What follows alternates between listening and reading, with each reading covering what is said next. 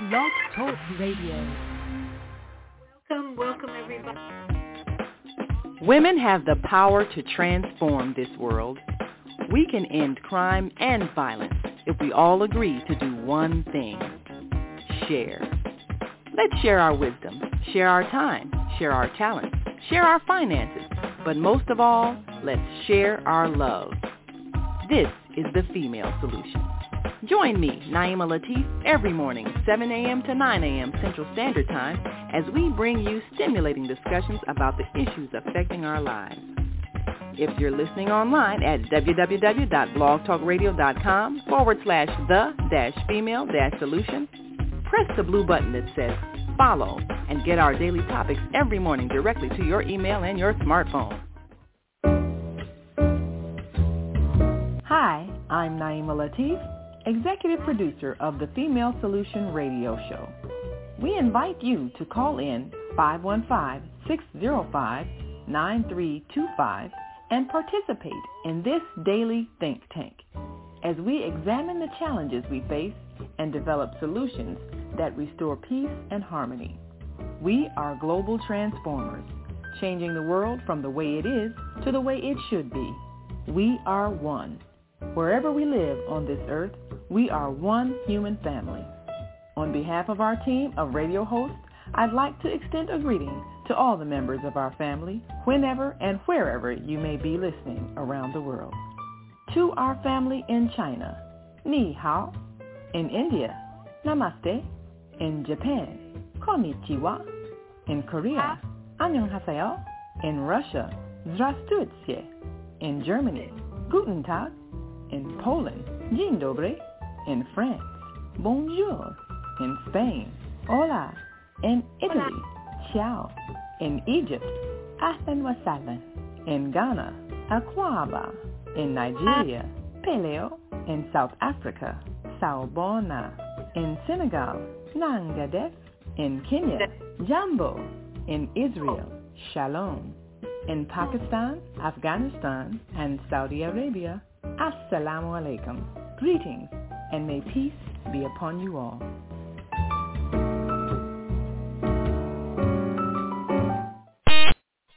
Great day, great day, grand rising and shalom. Welcome everyone to Health and Well-Being with Viyahta. And I have a very special guest joining me very shortly. Uh, Dr. Constance um, Shabazz is joining me this morning. I am so excited because this woman has so much knowledge and experience uh, that you are going to call, want to call your friends, call your friends because we're going to really help you today. These two women, myself and Dr. Shabazz, are going to help you develop healthy choices for 2024 and healthy responses. Why do I say what do we need to respond with healthily?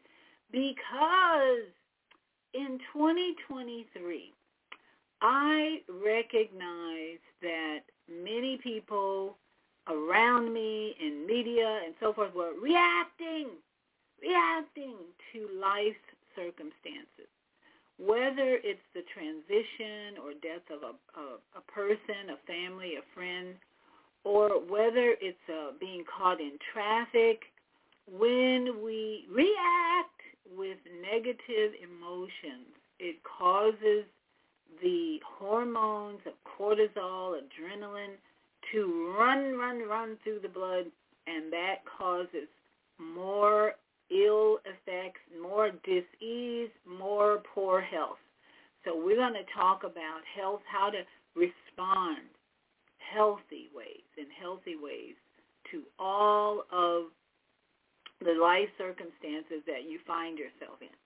So I'm excited, uh, Dr. Constance Shabazz uh, coming on later. But for now, I know why you came here.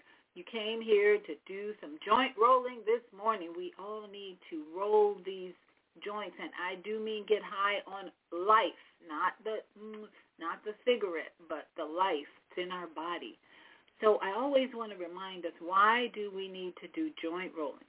From the head, the neck roll, to the shoulders, to the wrists, to the elbows to the knees and the ankles and the legs and the hips because our circulation improves when we do joint rolling. Moving all these parts helps our blood flow better. Uh, our immune system is boosted, boosted, boosted. And the glands, the lymphatic glands that drain all uh, the toxins, drain all the unnecessary fluids, those, the um, our adrenal glands are, are improved by that. Our liver's improved when we get our lymphatic pump moving. And you have lymphatic pumps everywhere. I learned so much about lymph, our lymph system uh, when I went to a yoga class. And the yoga teacher was doing lymphatic yoga. What? And it was just helping all the participants move their body in a way that stimulated the lymph pumps in the body from your head, your ear, around the ear. You have lymphatic pumps here. You have lymphatic pumps here. You especially have lymphatic pumps under the arm. All over in your groin area, you have lymphatic pumps. They're all over your precious sacred temple. So we help you get that pump moving. And I'm in um, uh, another city today. I'm visiting my sister uh, for the last you know, four or five days. And so I am still in the bedroom because this is a beautiful, peaceful place that I've been sleeping in. And so I want everyone to get re- oh and i see dr constance is in the green room. So dr constance we're going to do some joint rolling and then we'll bring you right on to the show. Hallelujah. Good morning dr constance. Grand rising dr constance. So let's get busy because my guest is here and we're going to put on some joint rolling music. And I'm still, as I said, I'm still in my, my bedroom where I've been staying, uh, visiting my sister, because it's such a comfortable place. And I want you to be inspired to stay in your bed until you do your joint rolling. Don't get out of bed till you do your joint rolling. So let's put on some joint rolling music and get these uh, lymphatic pumps going and our circulation improved and um, our uh, lymphatic circulation and our immune system. That's the thing. The immune system, when you're moving your body, you're going to have a, more, a better immune system. So let's get busy with the sound, the time for healing by the sounds of blackness. This is our favorite music to roll joints on so we're going to play that, and I'm going to show you, uh, demonstrate how we get our neck joint moving, our shoulder joints moving, elbows, wrists, uh, hips, knees, and ankles. So let's get busy with time for healing and rolling these things.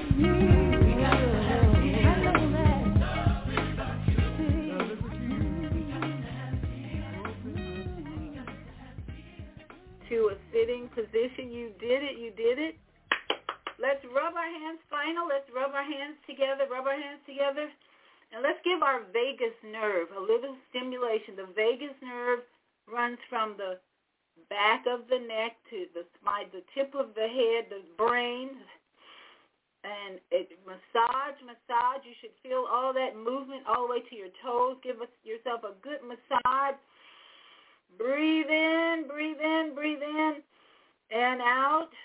Breathe in and out. All right, let's just pat down our arms, final. Give that skin a little uh, massage. And especially here, you should have a pit, not a poof. That's your lymphatic drainage working well when you have a pit and not a poof. Pat down, don't forget each side. Pat down to the hands underneath Get that lymphatic system moving under your arm. And this, your thymus gland here is wonderful uh, stimulation for your immune system. You want your immune system pumped up right now in these cold, this cold weather. And then don't forget the breast. Always, always massage around the breast, around the breast. They need that stimulation to flow, for the lymph system to flow. And then go to your navel area, that's your microbiome system, and just give a pat around the navel. And then finally, let's not forget our, let's see, our kidneys and our adrenal glands back here. Give them a pat and a thank you, thank you, thank you, thank you, adrenal glands and kidneys. Woo-hoo, woo-hoo. We did it, we did it. All right, take a deep breath. And exhale. Give thanks. Give thanks for your wonderful sacred body. We just did the fly routine. First, love yourself. Fly. We fly every Friday morning. And I want you to be inspired to fly, fly every morning, seven days a week. All right.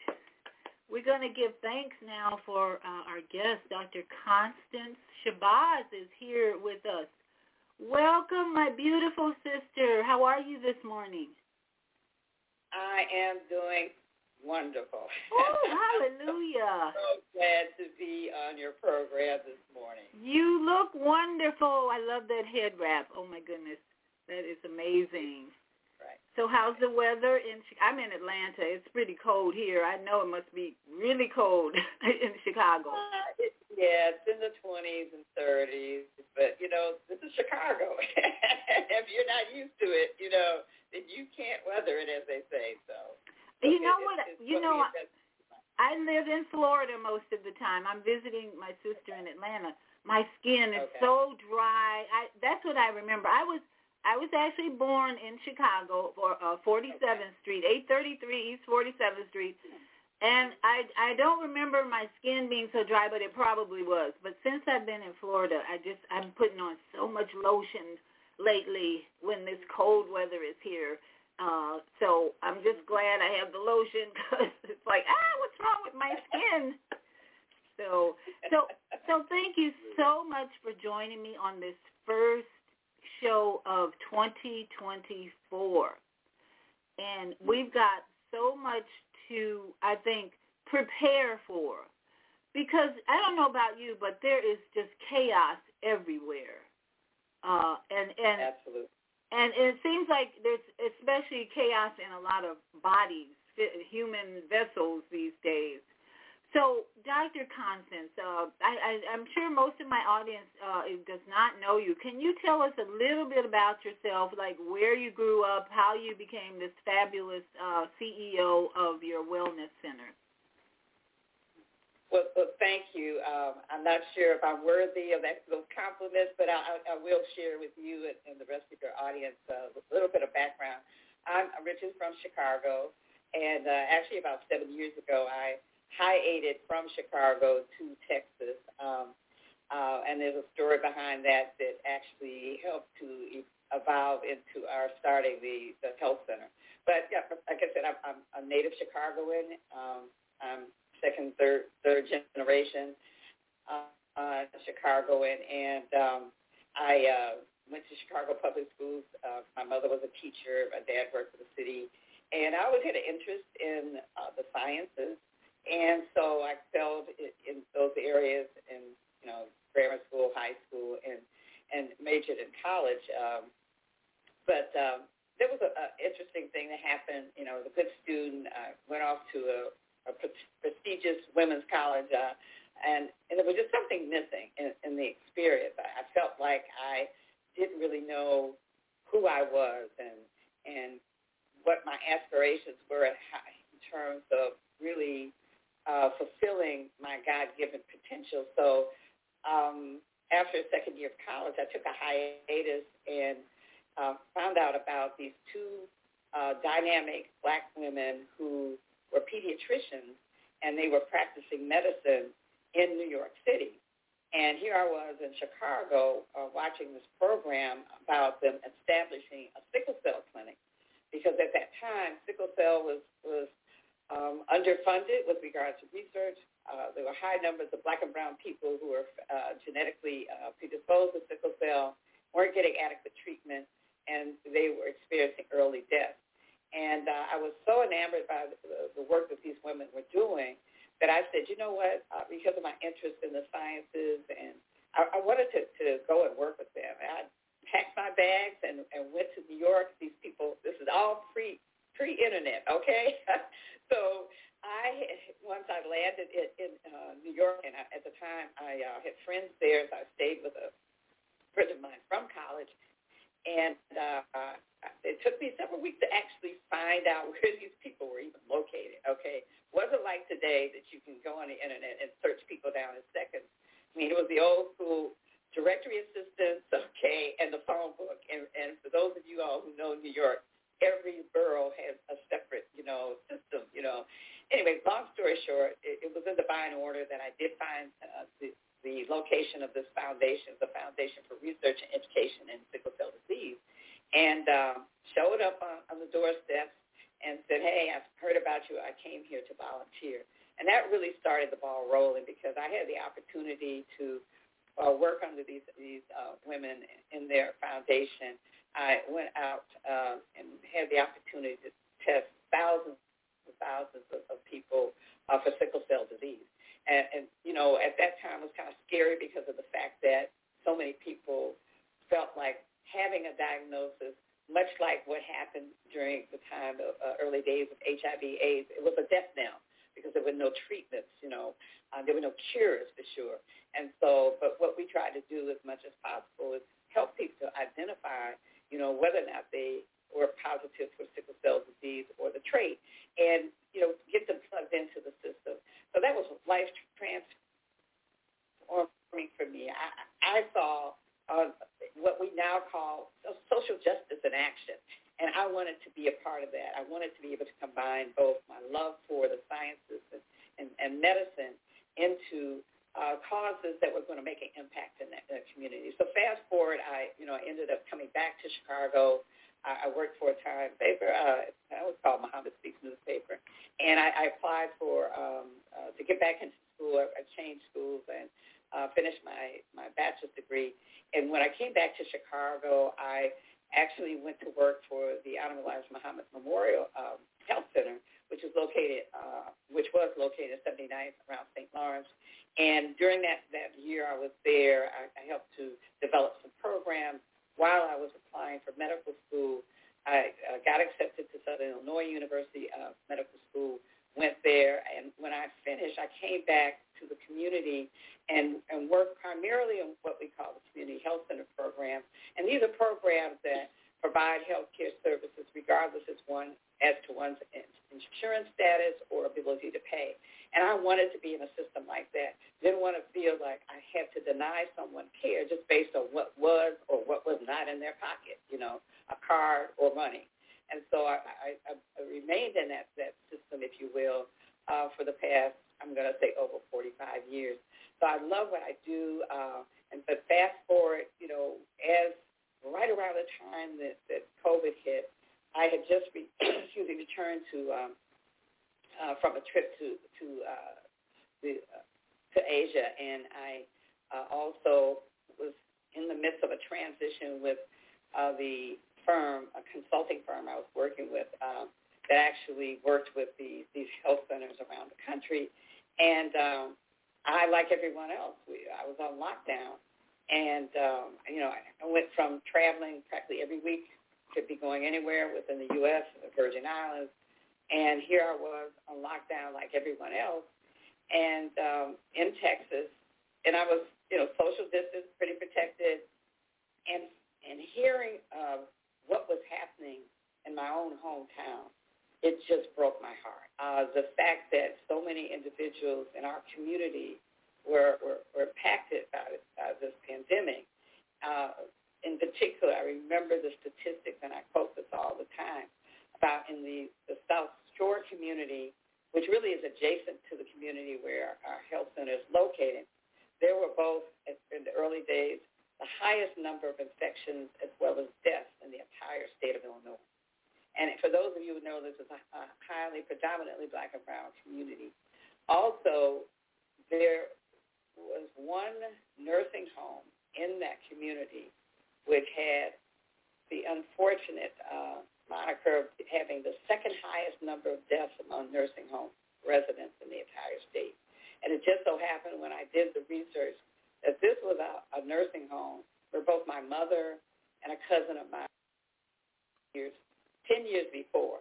And I couldn't imagine what it would have been like if they were still alive and not being able to, to you know, for those of you all who have relatives in nursing homes, not being able to see your loved one, okay, and, and to monitor their care, I mean, which is something that has to be done for, by most people, whether or not there's a pandemic or not.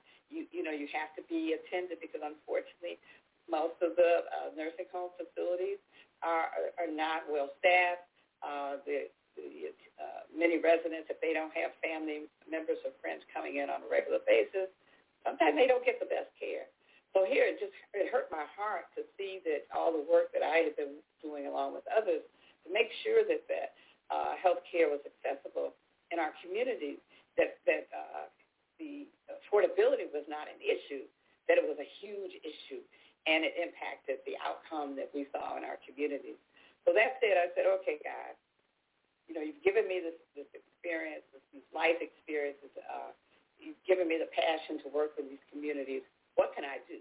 And I was, uh, and was, and, and am in that age group that put me at higher risk, you know, so the, the idea of being on the front line was not, you know, as, as, as feasible. Uh, but I knew that I had a lot of experience having worked with uh, many, many health centers that actually have run health centers and health, health centers to uh, get what we call federally qualified health care status. So I said, okay, what should I do? And I started talking to people, uh, like-minded individuals, uh, some in healthcare, uh, some in education, business people. And one in particular that I, I had uh, continuous conversations with was my godson, who was a business owner. And it just so happened that he was purchasing a building in the Woodlawn community. And for those of you who know the Chicago area, the Woodlawn community is diametrically opposed economically. Uh, on one end of it, you have the opulence of the University of Chicago, one of the most endowed and, and, and rich, uh, richest uh, institutions. In Hyde Park. And, and so, but a part of the, the university traverses in and is, is encompassed in uh, the Woodlawn community, okay? And on, on the other side, of that very same community, you have uh, the public housing. You have uh, two warring uh, street gangs, you know, uh, high visibility murders and, and uh, open air drug uh, selling and, uh, you know, the whole, the whole gamut, you know, of, of a disinvested community. And so um, it just so happened that he was purchasing a building in that disinvested area. And so he invited me to consider starting something there. And at the time, we weren't quite sure what we were going to do. We just knew we needed to do something, you know, whether it was, you know, doing outreach or, or uh, trying to address some of the, the, what we call the social determinants of health, you know, the food insecurity, housing insecurity, and the like. Uh, we just knew we needed to do something. And it was really very important when you talk about establishing an organization, uh, particularly as a non-for-profit, and branding the organization, that having a physical space means, means that you are really serious about what you're doing, that, that you are showing not only the community that you're there to provide services because you have a, uh, a, a stationary location, but also that you're showing potential funders and supporters, you know, and it really uplifted our visibility with regards to what we're doing. But, but, but when we actually sat down and, and started discussing, and I'm, let me tell you, as a taskmaster with my, my friends, I said, when we started meeting, I mean, we were meeting several times a week. Uh, those that we felt um, were going to be part of that core group to develop this program. I mean, we were meeting, uh, we were giving, you know, each other uh, tasks to do to develop this program, but we came with a, a unified concept that we didn't want to just do uh, a, a primary care practice, the conventional primary care practice, which we're familiar with, uh, that doesn't work very well, uh, where you go to a, a practitioner's office, they do a history and physical, uh, they may uh, order lab tests, uh, they may send you to a specialist or other to have other procedures and things done.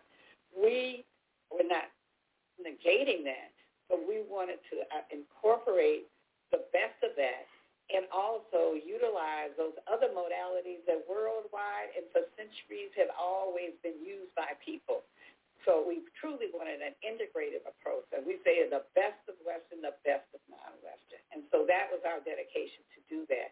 And so we we developed this program, an integrated model of care uh, program, uh, as we were um, going through the process of waiting for the renovation of this building. It's a um, it's like a 5,000 uh, square foot uh, building, two stories, and we are housed on the first floor. We have 3,300 square feet of that facility, and it was a total gut rehab because wow. that building had been abandoned wow. uh, and uh, empty, unused for about five or six years. But but you know what, Dr. Constance, that's how we use our creative gifts is to go into a building like that. You know, my nephew is an Airbnb entrepreneur, and he's he has done that all over the United States. Not a, well in several states, even though he lives in Chicago or in Atlanta.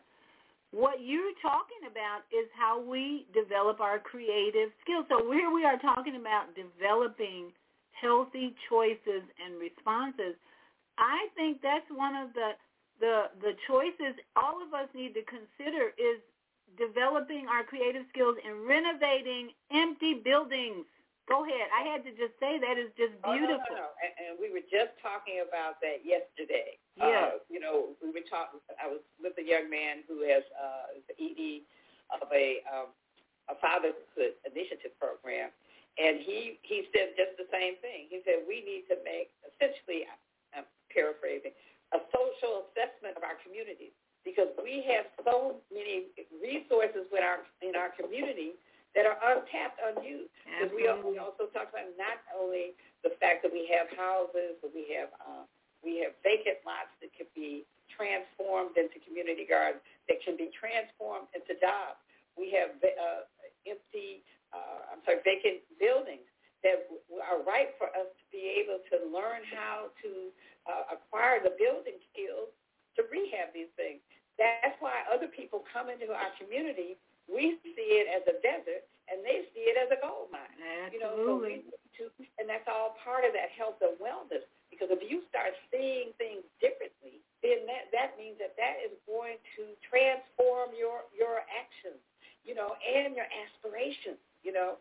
So anyway, all right, I'm just I'm gonna finish this up, but I mean you you're right on on this right on with what we're thinking about because we also we're not just looking at having this integrative model that includes uh, the conventional. So people do come to us, and then we do do the, the primary care assessment.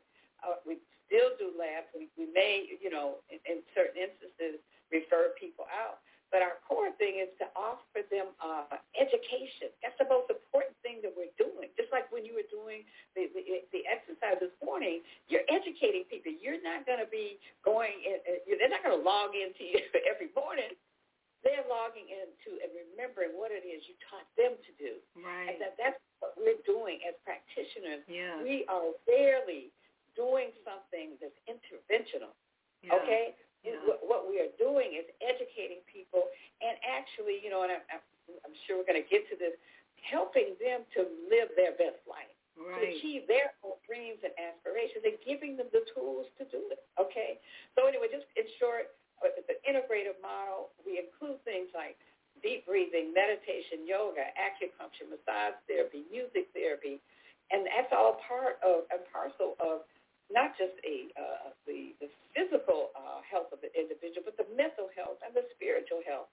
And again, re, uh, creating these opportunities of educating for educating people so that when they leave our space, whether it be a virtual space or whether it be a physical space, that they have something to take with them and to start incorporating into their lives. So uh, we're just a few days shy. Uh, actually, Tuesday will be will mark our second year of actually being open. Like I said, we have a beautiful uh, 3,300 square foot facility in the Woodlawn community, and also in that same block. Uh, right now, my, my, my godson has, has actually acquired the entire block. Okay. Wow. Uh, we have we have two uh, lots that were empty. They were brownfields where they were dumping all kinds of stuff in there. Wow. And two lots, two empty lots that have now been transformed into an urban farm. Wow. Okay. uh, this earlier uh, last year, we got money from uh, Aetna Insurance Company, which interestingly en- enough uh, is investing in community gardens. Wow.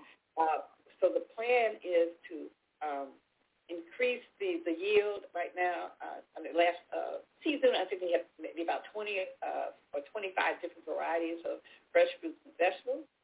And the idea also is to uh, create cooking classes, and we have a, a partner that we're just uh, starting a relationship with who is going to be uh, providing cooking classes, and they're going to be focused at developing recipes, uh, helping people rather to prepare recipes from produce that is being produced in the garden. We want to make this uh, user-friendly, community-friendly, so that we're not telling people, oh, you know, go get this ingredient, go get that ingredient. We want it to be accessible to them within within a block or two of where they live, okay? Because we are also in a food desert. Next door to that is my my godson's uh, laundromat, and everybody needs to have clean clothes. We, we definitely found that out, you know, during COVID. You know, yes. and really, to be, to be honest about my godson, you know, we had an uptick in the number of people who were using the laundromat because many of the, the, the people who don't have the, the luxury of having a washing machine and dryer, they they were working many times. They were working as those essential workers who were exposed the most, and they certainly needed to have access to you know cleanliness, you know, to hopefully mitigate the exposure to themselves and to their family members. Uh, so right next there is, is our building, which is a two-story building and you mentioned about your your nephew having Airbnb. Actually, the second floor there is a beautiful, I think it's maybe 1,500 square foot apartment. It looks like it it belongs in, in the you know code in Chicago on the north side. Oh, really? Absolutely gorgeous. Uh, has state of the art uh, appliances. It's three bedroom. It's just you walk in there and you're like, where am I? Okay. It even has a wonderful deck on the back that is the full uh, width of the building. And so you can sit out there and uh, on the other side of our fence in the back is just trees. It's trees, you know, and what a wonderful view there. Then on our uh, to the to the east of us, it uh, and they just uh, had their first anniversary is a a healthy restaurant called Let's Eat to Live. Okay, wonderful cuisine there uses many ingredients uh, from the urban farm. Okay, so we have organic food being prepared in our community at an affordable rate. And then at the, the east end is a building that has a retail space. Uh, I understand that there's going to be a STEM program in there and housing, affordable housing. Uh, we have a number of new residents in the area uh, who are asylum seekers. And so we've had agencies that have approached my, my godson about renting out that space for families, you know. And so here we have a whole block, but even our neighbors across the street, they've rehabbed uh, their homes. We are now uh, looking at another space, which is a whole block to the east of us, to actually develop a whole community center. Yes, that will have yes. affordable housing. It will have workforce readiness programs. It will have social services there, and of course, expansion of, of our healthcare services. And one la- other last thing that, uh, that I'm, uh, I'm so excited about is working with an architect who commutes from Chicago to the LA area, and she and her husband have been working on affordable housing programs. And we're actually looking at spaces within the community where we can put not the tiny homes, but small homes. And these are energy efficient homes that can be converted, you know. Uh, it, but we want to have it in such a way that we configure these so that we create villages. You know, when the, when the public housing system in Chicago was dismantled, uh, which it's, it's ironic that the person whose whose name was on one of the largest one, Robert Taylor Homes, he was actually against them building these these high high rise apartments. He was really against it. But yet here it's like a slap in the face. Okay, well we'll show you. We're going to do this even though you were against it. And so um, these, but but the the, the the, the thing about the, the the public housing, some of the public housing locations was that over time you had multiple generations of families who lived there, and they oftentimes had a way of creating a, a, a community there that was supportive of their needs. So maybe the grandma was on floor, you know, the fourth floor, but yet the daughter, a daughter on the seventh floor, and another one on the sixth floor, and and you know they had uh, to work you know, uh, odd hours and couldn't be there to take care of the kids. But grandma, all, all grandma had to do was either go to the apartment. They, they all, the kids all came to her, and, and a lot of them had little businesses going on.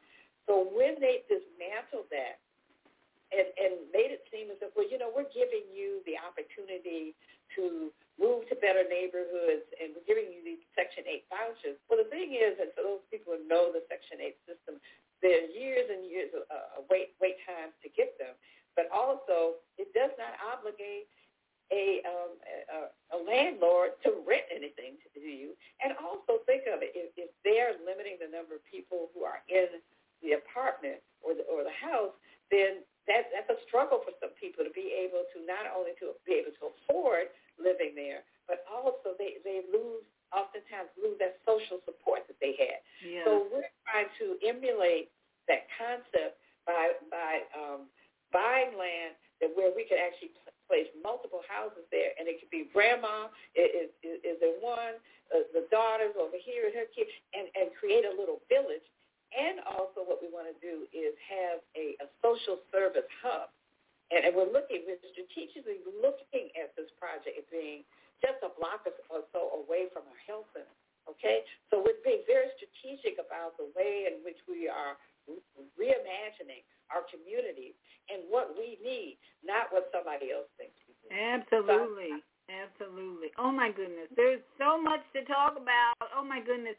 I am so grateful for you, your choices that you have made and your experience because this is what we need in 2024, entrepreneurship, development. So our first uh, topic, developing healthy choices, is everything you've just talked about uh, in the last, what, half hour or so, is that we need to look at our outside environment and into internal environment to develop healthy communities and healthy bodies. And and what you have just shared with us uh, is really on point to developing, developing, developing, developing, developing, not just your your healthy your mind, body, and spirit, but your environment. Because if we don't work on both the external environment as well as internal, we're going to have conflict. So let me just uh, uh, share some of the comments that we have in our Facebook family. Uh, Zelda Robinson, who's our uh, Monday morning uh, mindfulness host on Female Solutions, says, Grand Rising, beautiful Queen Sisters, that's us. Looking forward to an awesome show. I mean, we have started out with a bang with Dr. Shabazz. And Naima Latif, who I'm sure you're aware of, she says, Grand Rising, beautiful teachers. Welcome, my dear sister, Dr. Constance Shabazz. I'm looking forward to working with your urban gardening program. Now, I don't know if you know, uh, Dr. Latif started a uh, what we called, I think, a pandemic garden during the COVID season where she was growing uh, vegetables and showing us how to cook them and prepare them. So you and she, you all, you have to team up with her because uh, she was already looking at land deserted or abandoned land to do this gardening. She says, are you interested in building a solar-powered community? I'd love to talk to you about that. So, uh, yeah, you two got to get together. And uh, we need to take a break. Uh, oh, I didn't realize our screen is so small here. There we are. We're bigger.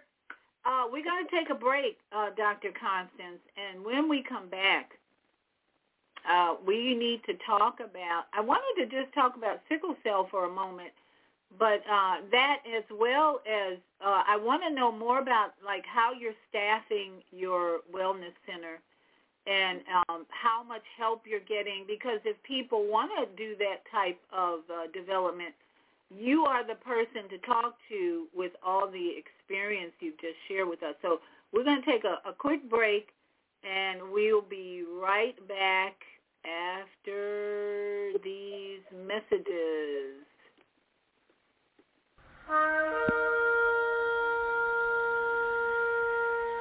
I'm Viyahta, your holistic life coach. These days, it's more important than ever to work on your physical, mental, emotional, and spiritual health. Are you consciously breathing deeply in stressful moments? Do you have a plan or daily routine to maintain balance in your awesome body? Are you struggling to be disciplined in your eating habits? When you partner with me, I'll help you develop a personalized health plan that works for your particular lifestyle. You can find out more about me at yourholisticlifecoach.com where you can also review my three-step protocol to guide you to abundant health. That's yourholisticlifecoach.com and I'm Viyahta.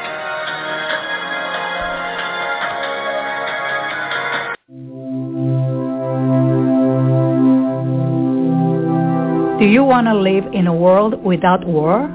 Join our global peace movement.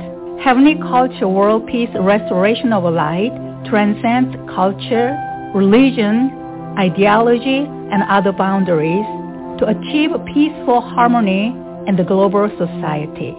HWPL is committed to bringing world peace and cessation of war through peaceful dialogue between religious groups. I am Director Shin-Suk Kim of the HWPL Chicago branch of North America. Join us for our next gathering. Call 773-580-1501 and be a part of the movement for world peace. Email us at chicagohwpl at gmail.com. We have an opportunity to transform the whole global society in the next 50 years. 50 years from now, the earth will be populated by a new generation of adults, many of whom are yet unborn. Our mission is to nurture them in childhood with love, guidance, and protection, and to raise them in healthy, happy families. If we impart values of compassion, generosity, and respect for fellow human beings in the next generation of children, they will create a world where people can live together in peace. This is our goal. Be a part of the transformation. Get your copy of the book, The Female Solution. Go to www.naimalatif.com. That's www.naimalatif.com.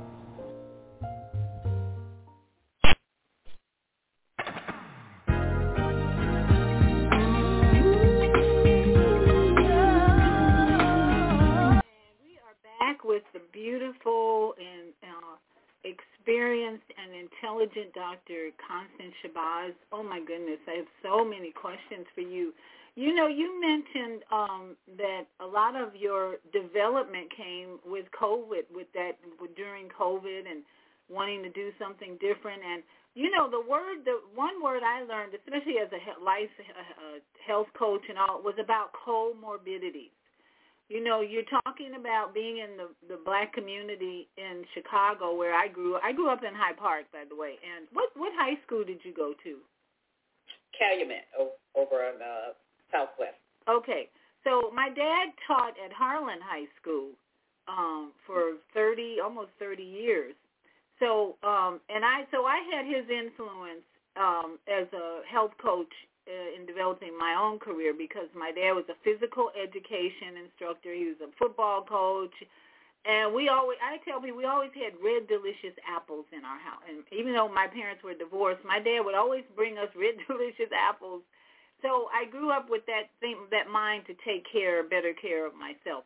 But comorbidities, that had to be the most talked about uh, problem or health challenge during COVID uh, so I learned about what it was, and, and then so I started talking about that on my show a lot, comorbidity, high blood pressure, diabetes, and cancer. I think those are the three major comorbidities. So many people in the black community were struggling with these conditions.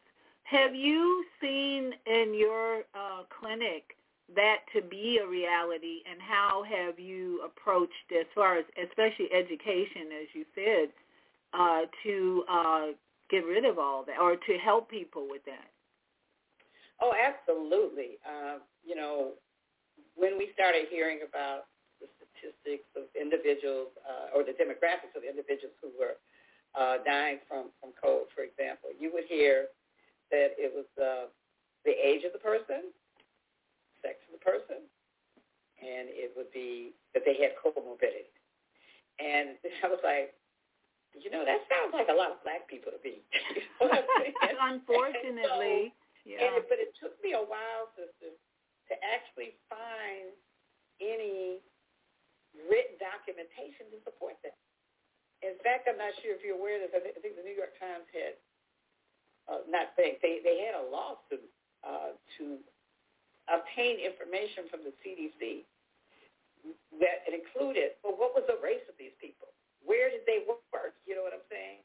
And when they finally got the information, a lot of it was redacted. Can you imagine that? This how critical an issue it is with regards to public health. Knowing where people live, where they work, where they, you know what I'm saying, their, their race. I mean, because we know that racism is inextricably linked to where people live, the kind of work that they do, the risk factors they have, access to to uh, uh, health care, access to uh, affordable uh, foods and, and health care services, and Okay, so here, you know, yes, comorbidities are was already there, and, and, and I'm going to say that, that that was a prime motivation for us to do this as a health center, because we knew before the pandemic that our rates of, of morbidities, of comorbidities, were sky high in relationship to the rest of the population, and that if we did not design a program that was not just dealing with the acute issues of the, the virus, then at the end of whenever this end of the pandemic was going to occur, we were still going to be left with what we had to deal with prior to the pandemic. So that means that we had to address that. So yes, practically every patient that we, we have seen walk through the door had some, some level of, of comorbidity. Yeah. Okay. Obesity, that's the other one. Right. Absolutely. Respiratory diseases, you know, the environmental toxins that we have. Well, right now, uh, we were just uh, recently uh, approached by an organization called Blacks in Green that looks, looks at environmental justice. They just got a $10 million, million uh, grant several months ago.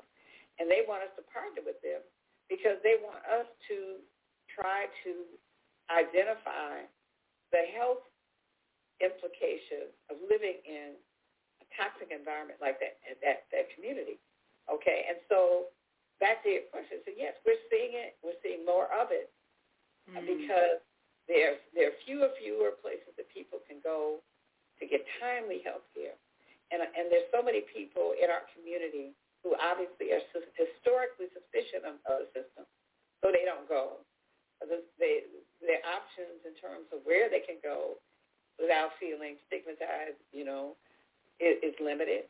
Uh, so we, we also focus in on the, the cultural competency part too. You know, and so we are, yes, we're dealing with, with, with comorbidities all the time, but we're trying to approach it in a way that we don't make it the structured thing that we see in the system right now, that you have to, first of all, you know, have, have people in the mindset, and this happens when they call us just they, they call us not about because they, they're concerned about their diabetes, not that they're not concerned about it. They're concerned about how much money it's going to cost. Mm. So we're trying to break that barrier down. Oh yeah, yeah. So we eliminate the fear that they have of getting the care that they need. Mm-hmm. Okay. Mm-hmm. So so yes, they're there, and they, and that doesn't mean that they're, they're not comorbidities in every community. But I, as someone told me, uh, one of my, my Korean American friends told me, she said, hey, you know, I'm out in California, and my mom goes to various doctors, doctors, and the doctors have worked together to be able to make sure that the, the services are accessible to the people that the, the community they serve. Where do we have that option in our community? Uh, there was a study that was done, a survey done about two, three years ago by the Southside Health Coalition, And of 150 respondents, it said that 50% of the people or more said that they had to go more than five miles to get their health care service. Five miles, okay? And then uh, another 50% said that they have to go outside of the site, uh, south side to get health care service. You know, sister asked me yesterday, why can't you just, you know, open up a, why, why is it you can't just open up a facility and the people are just coming in in droves? Yes, the need is there, but you've got the constraints of this industry with the insurances and the fact that here we are in a healthcare desert that if you go like for uh, from, I'm going to say from 30 something or whatever, wherever uh, Stony Island, which is a major thoroughfare, uh, uh, starts, to all the way to the south, you you probably see can find maybe one or two hospitals, and then almost no no doctor's offices. And the question becomes, why is that the case that we have maybe somewhere between 750 to 100, uh, almost a million people on the south side of Chicago, and they don't have access to health care, period, much less affordable health care. Okay. And that's because of the corporatization cor- the corporatization of medicine has kept, kept practitioners from being able to be established in the communities where there's the need. And so that's why there's a rise, a, a continuance of the of the uh, comorbidities that we have in our community. It's part of access and having the right access to not just you know a healthcare provider, but culturally competent ones, people they can relate to, and having the resources. For me to say, uh, to say that to me to say to someone, well, you need to, uh, to eat uh, healthier, but there's no grocery store. There's the corner store that just provides a lot of processed food.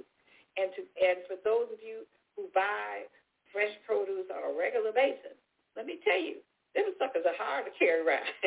and imagine having to take one or two buses and not being able to afford an Uber or Lyft. Okay? So all of these things are part of the comorbidity issues. It's not just, oh, we, we, we fat.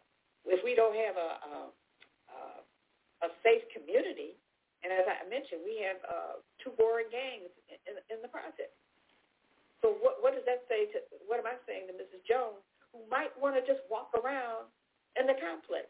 She may be too, it, too fear, too, have too much fear that she may be a target. Mm-hmm. The next, mm-hmm. you know, so there, this, this is a very complex thing. Oh, like yeah. Oh, We're trying to, to create a safe a safe environment where people can even have access to, to the things that they need, but also to be able to activate the things that that are good practices for health and wellness. Yeah, so all of that um, is stirring up in my mind the need for emotional healing in the community, because um, what I see with friends and family who are overweight is there's an emotional connection. Um, they're eating for comfort, and they're eating from traditional programming of uh, you know chitlins and greens and all the foods that could and bread, bread, bread, bread, bread. Got to have lots of bread. So my experience of, and I'm in my late 60s, so um, I've had to practice discipline. Uh, even though I've never been overweight, I have had issues because of emotional things going on. So, and my sister uh, my older sister, five years older than me, she died of breast cancer. But she stayed in my home for nine months trying to overcome that disease. And I realized she was the best teacher I ever had about emotions because number one, her daughter, her 14-year-old daughter, two years before she was diagnosed with the breast cancer, her 14-year-old daughter was hit by a car there in the Chicago area and died that evening. So it was one of those instant, uh, acute traumas that hit her hard in her brain, and she never overcame. She was in grief, unforgiveness, and guilt for the rest of her two years on the planet after that. So that taught me a lot about the effect that grief, unforgiveness, and guilt have on a person's uh, ability to heal, ability to overcome anything. So when we develop responses to keep us healthy this year, uh, one of them has to be um, how do I overcome these habits I've had of reacting from death, from uh, from diagnosis. Let's say your patients are diagnosed with cancer. What's your choice now? Are you going to go in for chemo, the harshest treatment you could ever find, and therapies that will not build up your immune system? Those are the choices we want to encourage people to think about versus how about just going to YouTube? You know, you were talking about well, people don't have access to food, they don't have this. I I believe strongly in YouTube. I, I most of my shows that I do when I don't have a fam, fabulous guest like yourself, I'm on YouTube. I'm showing YouTube. I'm ed- and I recently got hit with a copyright infringement because I go crazy on YouTube and I don't even I don't even look at who's copyright covered and all that. But the patients um, I think that you deal with, they need to be educated on using YouTube because they can go there and search for help on diabetes. They can search for help on re- re- depression they can search for everything in their that comes up in their mind. Search bar at YouTube. Go. There are hundreds, if not thousands, of people, professionals, doing teachings on any given subject on YouTube. So I think part of yours or any health facility should be don't feel like you're deprived of a clinic in your neighborhood or you're deprived of anything. No, we have the internet for at least while we have it. There's talk about the internet going down for a long time this year, whatever. But while we have it, that to me is the best resource that we can find that doesn't cost us anything. And if they start there, they just start there asking questions. You could be on there for hours getting answers. Okay, how about uh, how to overcome depression or even how to uh, overcome obesity? Type in how to overcome obesity. There's going to be exercises you can do in your home. There's going to be meditation you can do in your home. There's going to be, and then it'll be a matter of calling up the Shabazz Wellness Center and say, do you have any support groups that I can join? I want to walk in the area. Is there anybody, uh, is there a group that I can contact uh, to go walking with. Like you said, the crime in the neighbor in nearby areas may prevent people from thinking they can't go out. But hey, how about a car to the lake? Get away from the neighborhood. Go walk around the lake once a week. Uh, you know, these are the healthy choices that we need to develop or help people, I believe, develop in 2024. Stop depending on the traditional ways of he- healing, helping your body get well, but use the internet. If there's just so much available. And do you have anyone in your in your wellness center that can guide people in that area? Don't feel frustrated and and disappointed that you, we can't come here or there. But do you have anyone that can educate people in that area? Well, like I said earlier, that that that's really what we're doing. Okay, but but I, I want to roll back a little bit Okay, two weeks ago tomorrow, we um, did a giveaway. Okay, it was cold, getting to get cold out there, and uh, it was right before Christmas. And we worked with a couple of, of charitable organizations, philanthropic organizations, who had given us, um, one had given us uh, over 150 winter kits, and they included a, a short jacket, with padding in it, um, hat, scarf, gloves, a couple of pairs of socks. Another one uh, gave us one that was specifically uh, for children ages 0 to 18, and they were uh, handmade blankets, okay? Uh, then we had some other items there. We uh, brought those into our waiting room area. We had not put anything out on the internet because many of the people that, that we knew were need probably don't even have a phone, much less an internet. Okay, we we um, we went next door to the laundromat, started telling people there, saw a couple of people coming in and out of the laundromat, and offered them to come in. In three hours, sister, we gave away all that stuff. Okay, we have people, and this is where we talk about the social determinants of health, who are barely making it. Yeah. And, and and so we know that in order to engage them that next level, because you know the Maslow's hierarchy, you know, which which starts out with you got to deal with food, clothing, and shelter first. Right, right. And, and by helping to address those talking to people about, okay, so now now that you you you you got some relief here, now we can engage you in these uh, that other level because okay because you, all of this is not going to be for naught if you if you no. live a better lifestyle. Right. I'm not, not saying it that way. You know what I'm saying? But helping to start self beyond the immediate issues that we have, and that's where we bring in those those, those other those other tools uh, to be able to help them that, to educate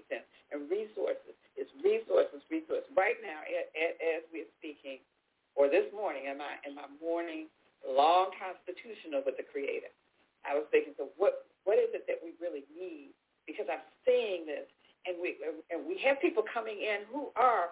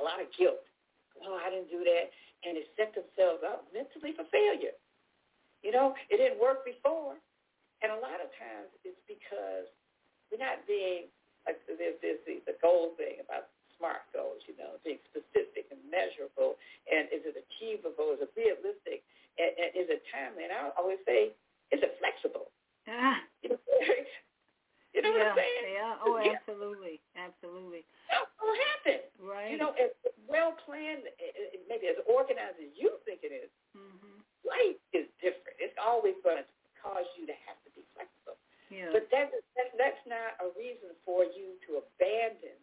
You know, we should all always have intention, a purpose, you know, needs and purpose. And we should be resolute. You know, we should be firm in our decisions. And we should have an action plan. And it should be realistic action plan. Yeah. So I just want to say, you know, just quickly to, to the listeners, you know, I'm looking at it four quadrants. Yes, have your, your physical. So so it it a little bit of change is magnanimous because it is a 100% more what you did before. When the sister gave, gave the exercise today, oftentimes, you know, if I have, particularly if I have stiffness in the morning, if my body tells me this is what you do, don't just start jumping up and running around and, and oh my God, now now now I have more strength. Just easy, gentle movement, okay, is so so powerful we think it has to be. I got to I got to jump on a Peloton. No, it will tell you. It will give you the feedback that you need, and what you're doing, you re, re, you are actually uh, re- releasing those those painkillers, those natural painkillers that help you to be able to withstand that movement. Okay, so your body is already supplying you what you need. So be gentle with. So if it is from a physical standpoint, you need more physical activity, then find out what you like. What is something that you enjoy doing? I'm going to give you my, a personal story.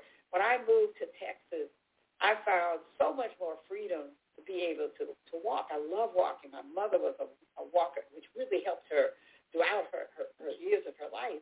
And I'm just five to seven minutes away from a natural lake, three miles, beautiful. I get out there, uh, try to get out there based on the temperature, okay, and, and, and love to get out there at sunrise, okay, beautiful take pictures and everything. But when I, I, I started this project, I came back to Chicago. and so the idea of going out and walking in the neighborhood was covered by this fear of hearing about, oh yeah, you know, at the park down the street, you know, somebody got robbed, you know, while they were trying to walk or play tent. I'm like, oh my God. But after a while I found myself, you know, locked down by the fear. Mm-hmm. But it was it was not only affecting me physically, mm-hmm. but well, you know, and the other way around, you know. So a friend of mine said, "Look, um, you know, what about the Y?" And I said, "You know what? Actually, the Y is just five minutes away from from my health center." So I, I walked in there. I signed up for something I love. I love Zumba. Uh, I'm not a, a dancer, but I love that movement. And what I found was that not only was I able to pace myself and make sure that I that I always put in my on my schedule that day and time. You know, whether it was early in the morning at 7:30 a.m. or 6 6:45 now in the evening, I have it clocked on into my calendar to be there. But the more important thing was that I found I found new community. There were there were women and men who were there who were looking for the same thing. And I'm to tell you, we got the best Zumba instructor on the planet, a sister who, who has a photographic memory, and she knows everybody by their first name, even if that person hasn't been to that class in years. Okay? So it makes you feel like you are part of a community, and there's a sharing. She's asking, well, how are you doing? She's going to check in with you. How are things going? How was your day? What, what, tell us something good that happened that, that that's community. So I found a way to compensate for the that I'm going to say loss of having that other activity. And for those of you all who are seniors, there's these programs called the Silver Sneakers. It's free. It's free. You could go to Wise. You can go to uh, fitness centers. And I know that there are not as many in our community, but there are resources there. A lot of the churches and community centers have established things. You know, they want safe spaces for all family members. So take advantage of that. But the most important thing, like I said, is make sure it's fun and also take a friend. And, and but, but don't be dependent on them. If they fall off, find some new friends. Yeah, you know, yeah. because that brings energy to your life. It brings purpose. It makes you feel like I'm not just going to move my arms and my legs. I'm going to be around people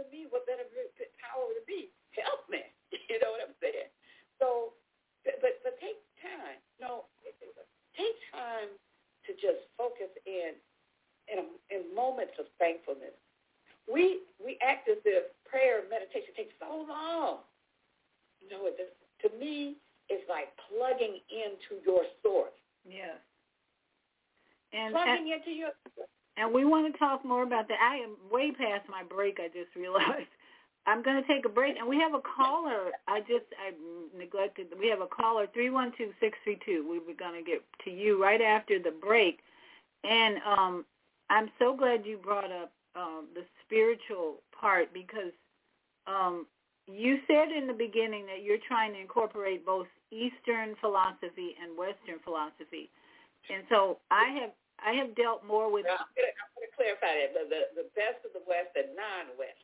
yes Because It's not limited. It's all over the yes. Exactly. So uh, I want to talk about the breath, how that is, to me, that's worship. When you say connecting and meditation and how do we, breathing, period, breathing. And so I want to talk about a little bit about if, if you have a place of peace in your in your wellness center because to me, um, when I look at most cities I go to, there's a church everywhere, church everywhere, and yet you hear about there's also crime everywhere, crime everywhere. So there's something missing in the religious institutions that have been built up in most areas, and yet there's still people homeless. There's still crime. You're like, what's going on here? So I, I always tell the women on the Female Solution, what you need in Chicago is a yoga center, and on every corner where people can come in, feel the music influence, the environment that maybe having essential oils in the in the room, and the music is really key because you if you probably heard five to eight hertz music is healing, and so if I think if every wellness place could have uh, what our, our we had a, a former uh, host uh, Jody used to talk about her place of peace that she set up in her house and all over and that's what we need now with all the chaos and the war. I, I it really feels like we need to have a place where people can come in and just sit and breathe and listen to nice music and learn how to be quiet, meditating, no cost. Just oh, have a room available with pillows, a comfortable place, get out of the environment, come in and just close your eyes and learn how to breathe. All right. So we'll be right back uh, with after this commercial break, and we have a caller we want to get to. We haven't uh, forgotten about you, but I just love hearing from Dr. Shabazz about all the things that uh, we need to develop as we go forward so that we can all have prosperity, number one, in our mind, body, and soul. Do you worry about finances, family, health, job, relationships? Are you in pain? Do you feel stuck? If you answered yes to any of these questions, help is available. Don't worry, you're not alone. It's part of the human process. You only feel this way because you haven't mastered the voices in your head. No hype, just down-to-earth, solid, workable tools and techniques that you can practice daily. It's really food for the soul. Whether you want to learn how not to worry about anything, reverse type 2 diabetes, publish a book, promote your product or service, or just make extra money.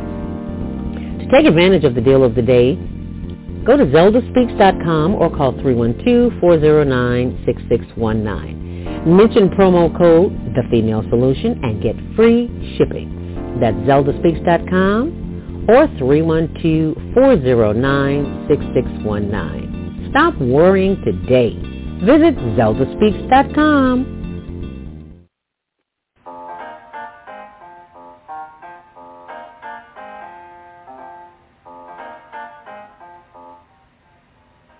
Have you ever dreamed of going to exotic places, meeting fascinating people, enjoying uplifting music, and spending nights in a luxurious hotel?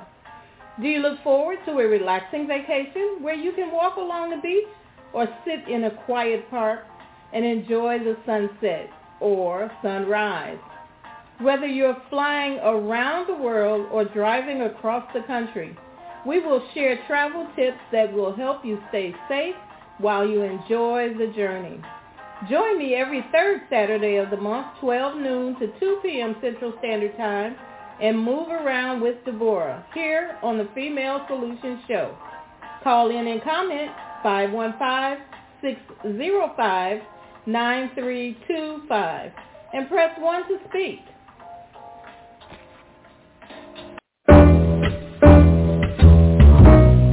Hi, I'm Naima Latif.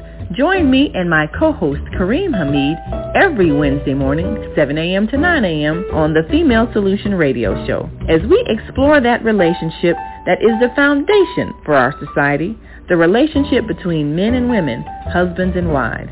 Join our discussion as we seek to repair broken family ties and rebuild our community. Listen online at www.blogtalkradio.com slash the-female-solution. Call in and comment 515-605-9325. Press 1 to speak to our host. Or you can join us live on Facebook at www.facebook.com slash the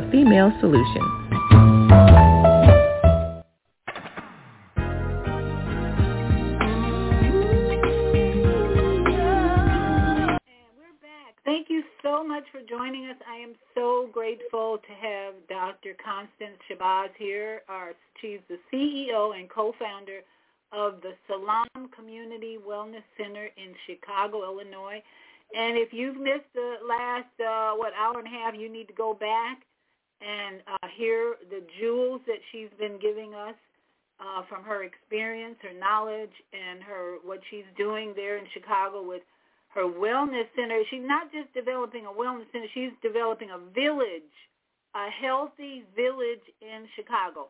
So, uh, Dr. Shabazz, we've got a couple of callers. Uh, if you're ready, uh, I'll open up their mic and we can hear from them. And let's see, uh, 312 632. Your Admiral mic is Nelson open. Bay. Go ahead. I'm uh, not I think familiar with this um, Shabazz Center. I know that at um, they have the um, Griffin Funeral Home, which is going to be the Chicago Baha'i Center. I don't know who owns that building there at 33rd and King Drive, but I would suggest that place to be it. I'm of the Baha'i persuasion. I'm going to be at the Baha'i House of Worship for a fireside later on this evening, inshallah. And I'm also a Muslim, and I love the Honorable Minister Louis Farrakhan. I, and, and I say that so that people, my fellow co-religionists, my fellow co-religionists in the Moorish Science Temple of America, that is, um, are clear to how it is uh, that Almighty God Allah appeared in the person of Master W. Fard Muhammad, long-awaited Messiah of Judeo-Christians and the Mahdi of the Muslims. Okay, Whether, Dr. Mr. Nelson, do you have a question for our guest? Because I've got a couple of callers waiting. Do you have a question or comment for our yes, question? do you, do you do you know who owns the Griffin Funeral Home? She's from Chicago. They're at 33rd and King Drive. Are you able to hear him? Yeah, I'm familiar with, with, with uh, the funeral home. Yes. Do you know who actually owns the building? I don't know either. I'm trying to find out who owns the building. Yeah, it's empty. No, we, we actually, brother, we we actually have a facility now, and uh, actually one of our, our funders is is a Baha'i um, uh, person uh, of, of Baha'i faith. I'm not sure. If what's what's her name? I'm sorry. What? What is it? Okay.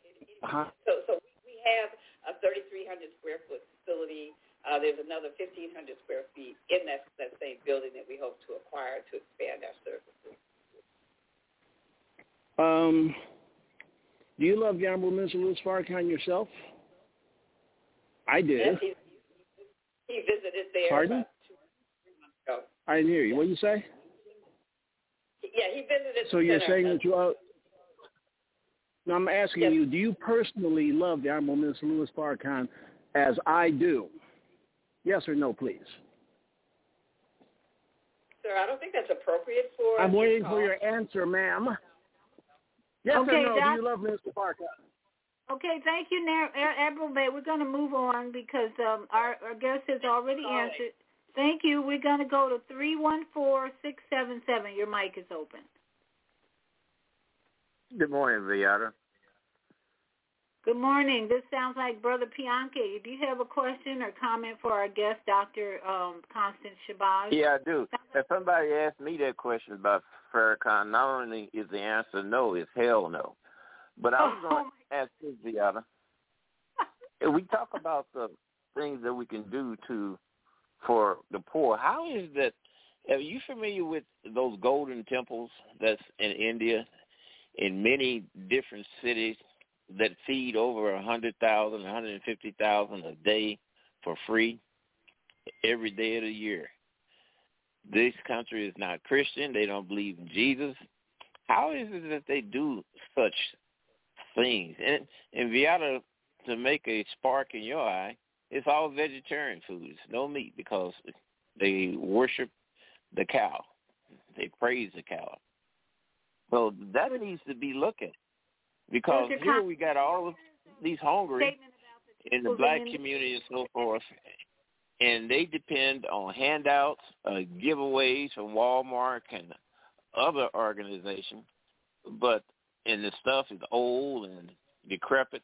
So how is should not we people look at how India does this and the non-religious? They even provide uh, cataract surgery for those who can't afford it. And they also have an educational system with its technology schools that's par none. Something to Okay. think about. Okay, Dr. Constance, would you like to respond to his point? Well, you know, let- just just look at uh, how this country was built. it was built for monetary reasons, you know, because our, our people who are already here, the indigenous uh, Americans, if you want to call them that, uh, they they were here for subsistence. Okay, they weren't interested in in profiting off of others, and so our systems, uh, and specifically our, our healthcare system, is predicated on on keeping people ill. Okay, that's how you make money. Whereas in other systems, they profit off of keeping people healthy because they know that the most important resource is a human resource. So yes, it's about one's intention. You know what it is they have in mind, what is, is their motive behind the way in which they build a society and what they will support. There's very little money, maybe a little more than before, put towards prevention. Okay, and prevention is really the most important key. Rather than us, you know, I know we we, all often talk about you know comorbidities and things like that. The most important emphasis should be on preventing them from occurring in the first place. Absolutely.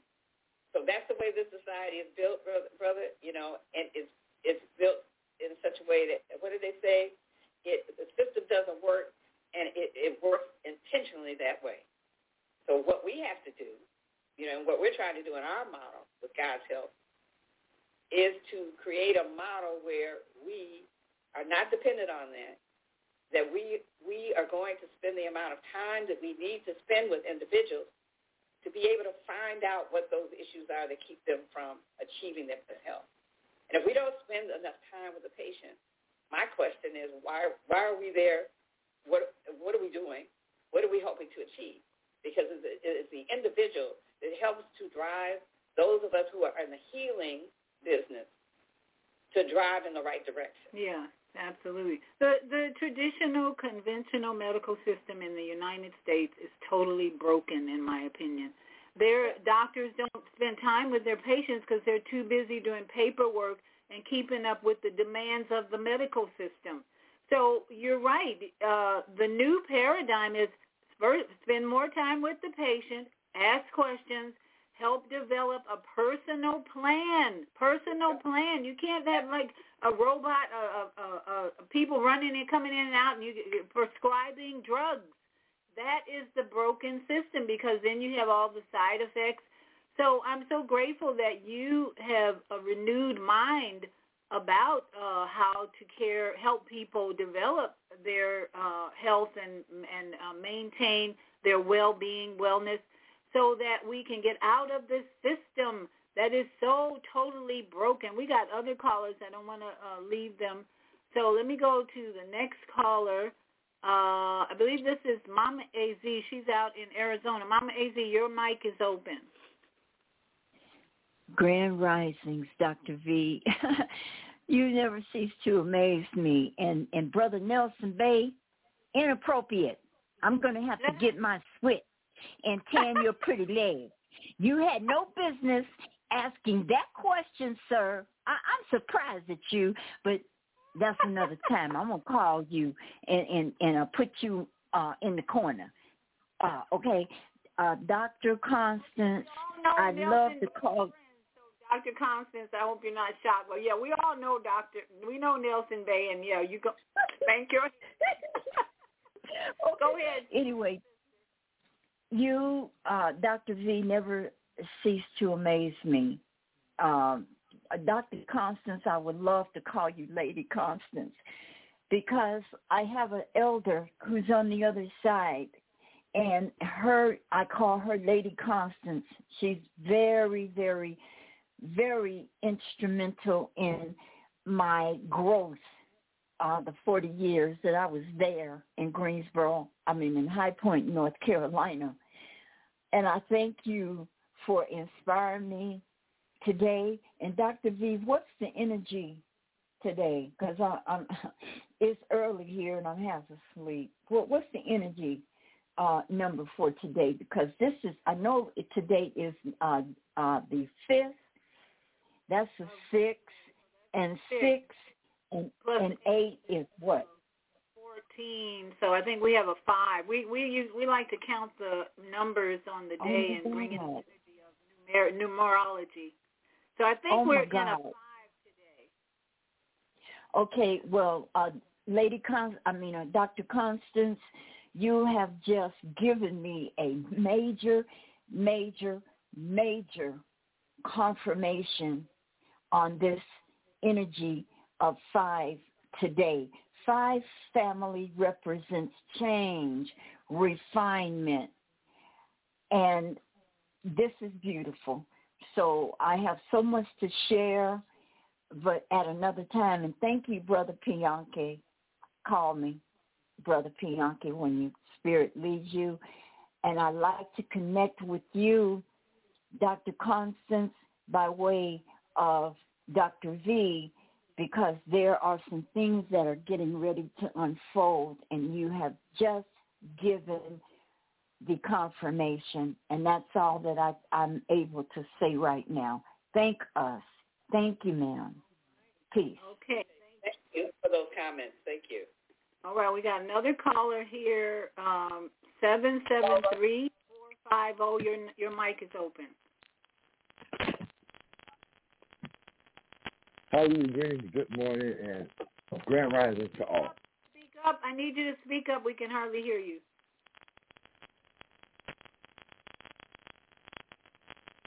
Are you there? Can you hear? Can you speak up? Yes, I was on speakerphone. It's okay. I'm sorry. Uh, Grand Rising and good morning to all. I was just going to tell uh, Dr. Constance I sure appreciate her and what she's done in Chicago. I mean, that whole strip had nobody, and now they got places where people can go and get uh, better health. Not only that, there's a restaurant attached that's you know like five star restaurant with with excellent food that's included. So I just wanted to tell her thank you for everything you've done. We need more people to do for each other like that. I sure appreciate you. Thank you, brother. Thank you for the encouragement. And and what we all can do is share this uh, this show today with our friends and family uh, all over the place because there's so much to learn from what Dr. Shabazz is sharing with us. And uh, just the fact that um, that there's so many people in need of uh, wisdom, wisdom, uh, because the medical center, I just someone sent me, uh, I think it was Mama Az, a congresswoman died a terrible death due to medical neglect. Family, and her name was uh, Representative Eddie Bernice Johnson. There goes those Johnsons. My my family is Johnson all over the place, but oh, in Chicago especially, I have probably 12 cousins in Chicago who are all Johnsons. And so every time I see Johnson, that slave name shows up. so so it, it and she died because of neglect of a medical medical neglect. Okay. So here we are in 2024. This is these are this is good news in a way to help us shift away from the medical neglect. And and Dr. Constance is showing us how to do that. Number one, she showed us how to be creative, innovative, and, and go and find properties that are abandoned and create something new. Create a facility, create a center, create a neighborhood, create a village that can address the problems of that particular neighborhood. Because as you pointed out, not every neighborhood is going to have the same issues. But I believe uh, one of the things we can do in terms of prevention, you talked about the best way is prevention. Preventing the uh, comorbidities, the diabetes. We we've got to focus on that if we want to renew our health, keep our health, change our health. And I believe strongly the best way is your breath work. You got it. The best way to respond to everything in your life is deep breathing. And I, I really encourage um, not only uh, individually, we do that every morning when we do our joint rolling. I, I am in bed for probably an hour before I get up because I'm joint rolling, I'm deep breathing, I'm meditating. I have my, my sometimes I have my scriptures there, pick up my scriptures while I'm rolling my ankles, and I just spend time what I call flying. First, love yourself. And these are the principles to me that can prevent illness. We we this year our focus should be on prevention, and I know Dr. Constance would agree because it hasn't worked trying to overcome all these diseases. Because here's the thing: um, advertisement um, I'm here uh, in my my home where my my sister watches a lot of CNN and and news and all that, and every few minutes there's an advertisement. If it's not for a drug, it's for food. Uh, it's for things that we we really don't need. But if you're in front of that television, guess what? They're going to use that opportunity to brainwash you, and so I think part of uh, Dr. Constance's wisdom she brings with us is that she's developing a whole neighborhood to come against, to pro- provide the education, uh, the prevention aspect. And I hope that you will uh, really look into developing a peace place in there where people can just walk in, go into that peace room, and just sit and breathe and meditate. What do you think, Dr. Constance? Well, you know, I guess you you've seen me smile because we we already got it, sister. Oh, great! All right. But a couple of things I, I, I want to respond to, but uh, social media, even old old school TV, is toxic. Um, I started uh, pulling back from watching television. Uh, actually, around the, the first Obama campaign. Wow. It got so toxic. And and I was in a situation where my, my, my late husband had been in a serious accident. He, he was at home and, you know, just the, the stress of taking care of, of a loved one, you know, 24-7. And then to turn on a, a TV that was just dumping garbage in, in, in my face, you know, and I was like, I I can't deal with this over here, and then try to clean up this over there. So what I did was, you know, I mean, I would kind of actually started steering my husband more towards um, NPR radio, you know, something that was more, more uplifting and, you know, intellectually stimulating, you know. Um, and I actually physically took the, the television in, in my bedroom out. Um, and let me tell you, I've, that's been since what? When when was Obama in? Okay, whatever that was, 2008, whatever. Yeah. My stress level dropped dramatically uh, because I, you know, and the only time I, I really abandoned that was during COVID, only because needing to have information. But then when, you know, certain people who got up there and lied all the time was constantly pouring out more stuff, I said, okay, let me go back and resume my status quo, which was, you know, no, no television. And, and I rarely, I really, really watch it. Only, you know, for um, information, I feel that's that's the best way to get it, the quickest way to get it. Um, I try to limit my screen time on the internet. Uh, you will rarely find me on Facebook. I'm not going to get into fights with you. You can call me all kinds of names. I wouldn't know it. you can like and unlike me, okay? And, and I'm not saying that it's not. Uh, we don't use it for our, our health center, but I, I use it for very strategic, strategic things. So uh, back to what you were saying, we have created with God's help a beautiful environment.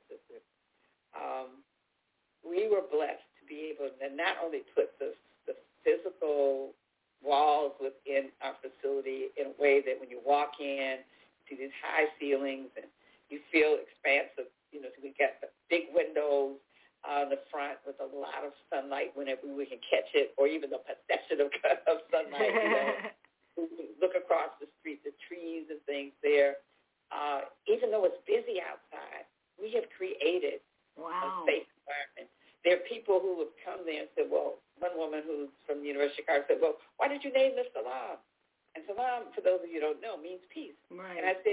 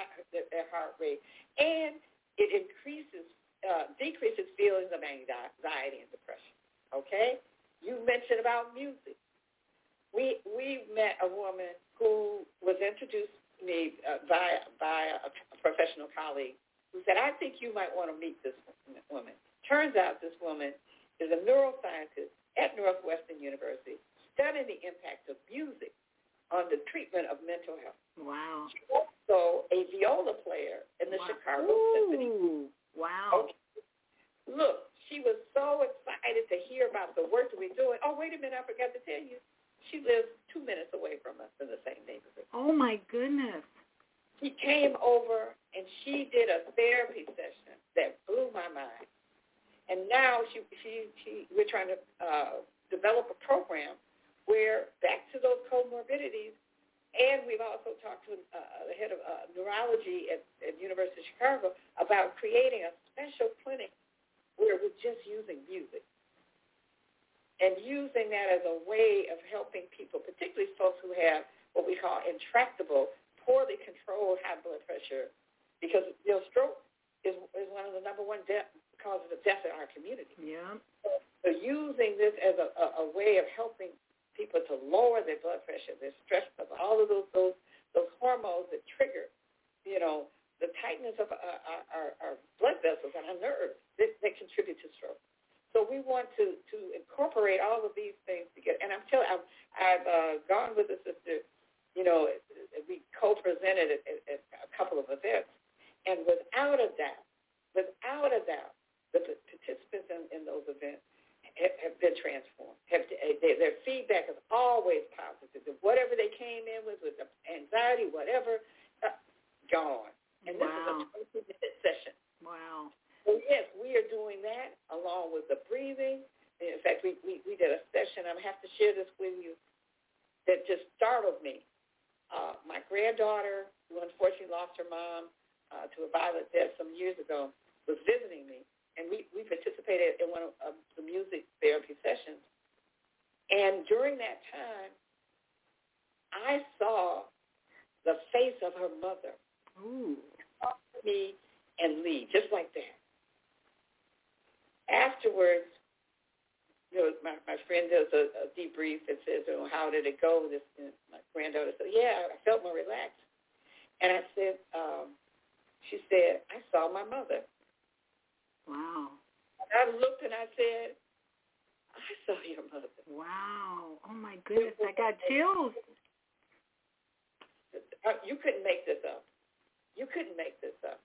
So look at the power the the healing power. And I, I'll just share this one other thing. I was in um, Ghana. Just, you know what? That just makes me teary-eyed because it's so true that that can happen and bring such peace. There's your salam right there. It's like, wow, there's my mother, there's your daughter. Right. Wow. I'm sorry. Right. I, I just ooh, that gave me gives me chills. Yeah, neither of us saw any pain on wow. her face. Yes, yes, so yes. It was almost like she, she, the spirit was coming back to say, well, "I'm okay." Yes, yes, yes.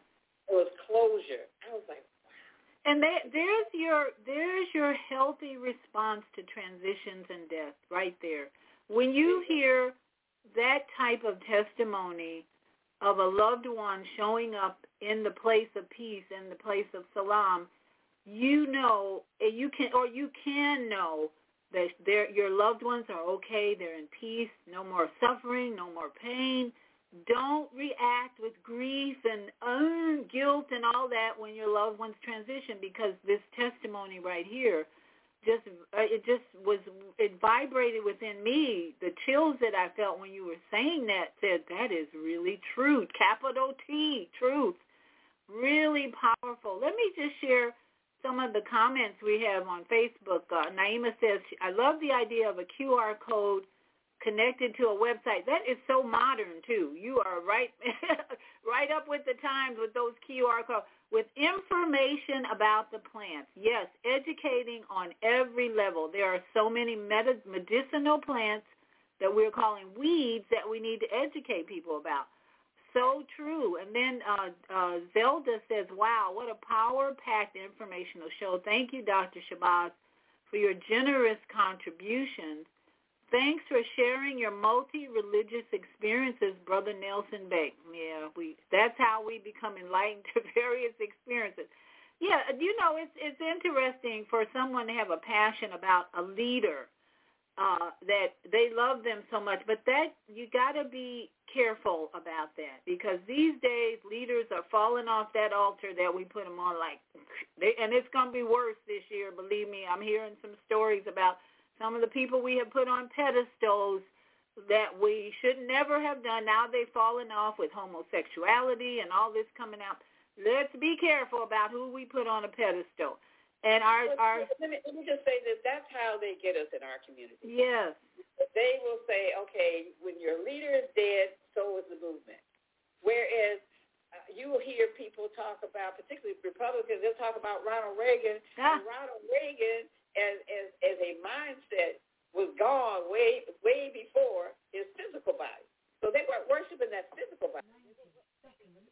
The concepts that, that the beliefs of those individuals, that's what we should be concerned about. What is it that, what are the lessons that these leaders, so-called leaders, the leading, the leading is that they, they happen to be going in a direction that turned out to be the, direction we should be going, and we followed in that direction. Right, right. Instead of doing our own research and prayer and meditation to find out what's my direction. Uh, right. De- Deborah Smith is our uh, Saturday host. She says, Grand Rising, how appropriate to have Dr. Shabazz here to help nurture and nourish the people of all communities. I so appreciate this lesson. Thank you. Thank us for showing up and especially this being the first show of 2024. Yes. And let's see, Francis Harris says, I'm glad to have heard some of this live today. And you can always go back and listen on my YouTube channel and Facebook Live. I have Facebook, both my Facebook pages, Viyahta, Soul Purpose Healing, and my personal page, Viyahta. And the Blog Talk Radio has come through once again. Even though I had to use my sister's uh, landline, I would not have been able to have Blog Talk today if it wasn't for this landline because I could not connect on my cell phone. So we give praise and thanks for all the things working on. And Dr. Constance brought this spirit of salam. Now, does your website? Do you have a website?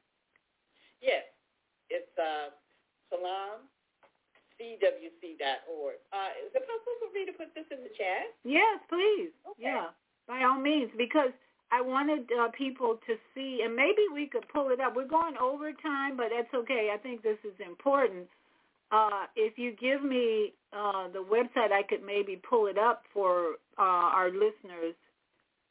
Okay. Um, it's salaamcwc.org. I put it in the chat, so you, maybe you can copy that and put it in your browser. C- CWC.org? Yes. Okay, let's see if that comes up. See if I can get that up.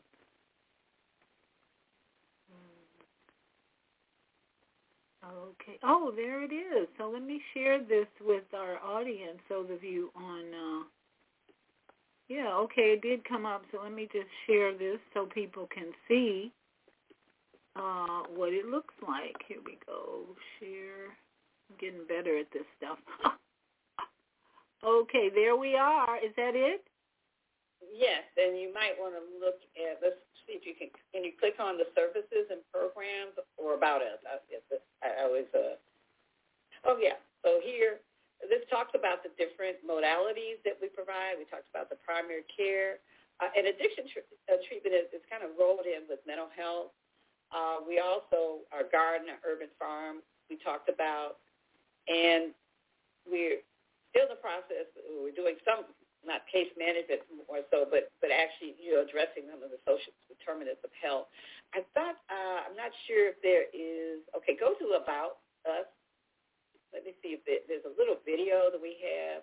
Oh, okay, this is great. This is my godson, and this is what this this place looked like um, before we we got uh, started the project. So that land behind him is actually the the two lots that I spoke of, and now that's been uh, completely enclosed uh, with uh, gates and, and fencing, and it has um, uh, a wooden encasement around, raised uh, organic beds, and um, it has um, a space in the center that actually will be used for teaching. And, and see if you can scroll it. Yeah, I know we moved things around in here, so we, we may not be able to see the uh, there's a little video that we have of the um, uh, of the entire facility. So I apologize um, if, if where where is the video at? Well, that's what I'm trying, trying to see where we moved it to. I, I don't know if you could get back to that home page. See if you can go back. Can, can you toggle back, or you might have to go back out and then uh, log in again. Let's see. Is that the the first no, the page? one before that. Mm-hmm. Okay, here. Let's scroll down. I'm not sure if it's. Can you scroll down? And that's our, our flyer. Is okay. this is this the See. video here? Yes. Try, let's try that. The Salaam Community Wellness Center was launched in 2020 in response to the impact that the COVID-19 pandemic has had on the black and brown communities on Chicago's South Side. In the 16 months since we were established, we have acquired and renovated a 3,300 square foot facility in the Woodlawn community. We have four exam rooms which were outfitted with the generous donations from individual donors. Our next step is to launch our unique, innovative, integrative program to address the needs of culturally competent primary care, addictive treatment, mental, and nutrition services. Look at that yoga girl. Go yoga girl. such as deep breathing, meditation, yoga, yes. and Tai Chi, wow. nutrition, educational, and counseling will be provided incorporating the food as medicine model to address chronic illnesses such as diabetes, hypertension, and obesity. The program will address poor access to healthy food through the installation of its community garden. This space will also serve as a holistic healing space where patients and community members will have the opportunity to learn about and participate in. Thank you for your contributions, and we look forward to your continued support.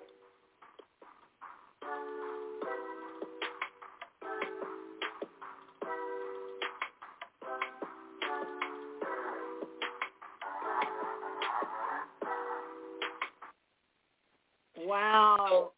yeah, so th- that needs to be updated, but where you, you saw the uh, picture at the end with the garden, uh, we're pretty close to that. Our, our uh, that's it, we've just installed the the second version, the first version of the garden, which was installed in 2022, was smaller raised beds. It, it did not cover the entire two lots and now it, it, it covers the entire two lots. It's enclosed, and we eventually wanted to have it a completely enclosed greenhouse where we'll be doing uh, both the organic beds as well as a hydroponic. Uh, we actually are, are partnering with an organization called Entrepreneurs Academy, which will be tre- uh, teaching um, uh, hydroponic gardening. Uh, they're starting Monday to do a drone photography program, which dovetails into what I talked about before, making sure that we address those Maslow's hierarchy issues.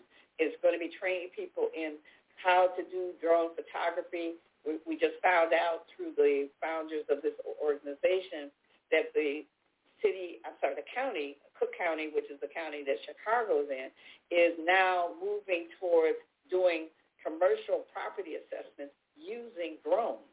Wow. And so we're they're going to be educating people so they can be able to take the FAA 109 test to be able to be a remote uh, drone operator. And these jobs are, are making somewhere in the neighborhood of $200, $250 an hour.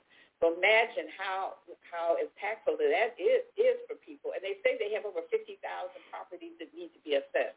So that's a lot of work that we're trying to generate, um, uh, you know, train people to be able to, to fit into those, those new emerging industries. Yeah. And they also have a mental health component to this program. So when people come and, and they brought it to my attention, is that, uh, that being an entrepreneur is stressful. Well, yeah, I know that one.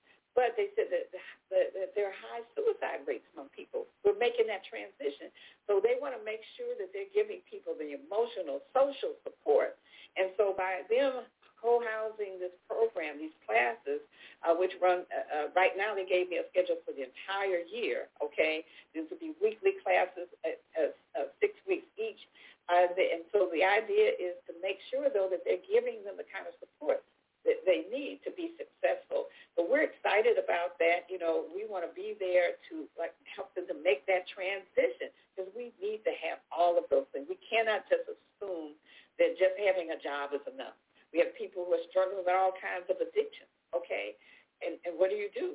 You know, if your addiction is still, you know, um, uh, you know, running rapid, rampant within your your body and mind, you're going to go after that. You're going to end up having poor attendance. You're going to have a, a poor work performance. So we need to be very, very holistic and intentional about how we address these issues, not do them in silos, but do them, as we say in our integrated. I am so glad you brought up the drones because we're we're all about developing entrepreneur minds, not college. And I have a friend uh, who has a retreat in Costa Rica. I went with her to Costa Rica um, last year, and her son, who's about thirty-eight, forty, has a has a business where he uses his drone to uh, uh, do videos of the Costa Rica area, and he makes about three hundred dollars an hour for real estate companies who want to show property. So that's just one very important area to be get get your training. Those drones are expensive, but I, I think they're like some up to as little as two thousand. They cost maybe more. I don't know oh, if you know. No. We, we, I, I know that you saw that they actually there was a drone. Yes, yes. No, it wasn't even that expensive. So yeah, and the prices are coming down. Yeah, okay, because it's becoming so popular and it's more demand. That's wonderful. So if imagine if we started training uh, elementary school children, that's where we have to start about, okay, options for your career. Let's save your money so you can buy a drone. Well, why would we want to do that? Because you can make a lot of money doing drone videos for people. Just that one option that people take advantage of would bring them a career, and they could travel all over the world to use and use that drone to promote biz, promote whatever they do, creating awesome videos.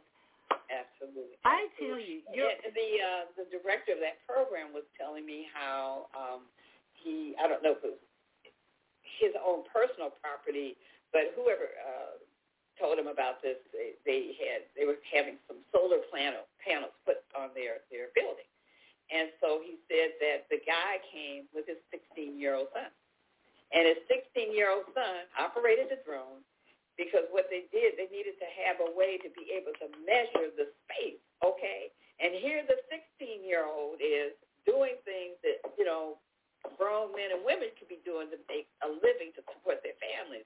So we need to be on top of these things.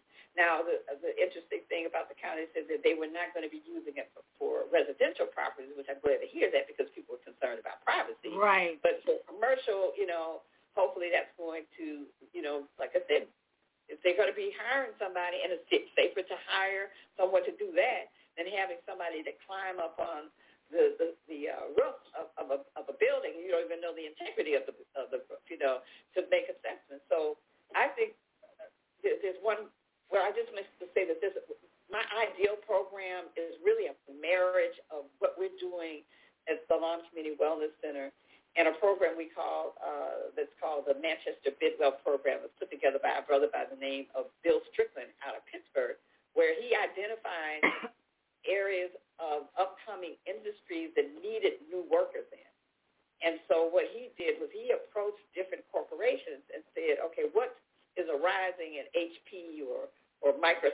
whatever, or pharmaceutical companies or whatever, and it said, well, we need these kind of workers. And he developed programs, and there's one in Chicago called ChiCAT, and I'm sure there's one in Atlanta. They're about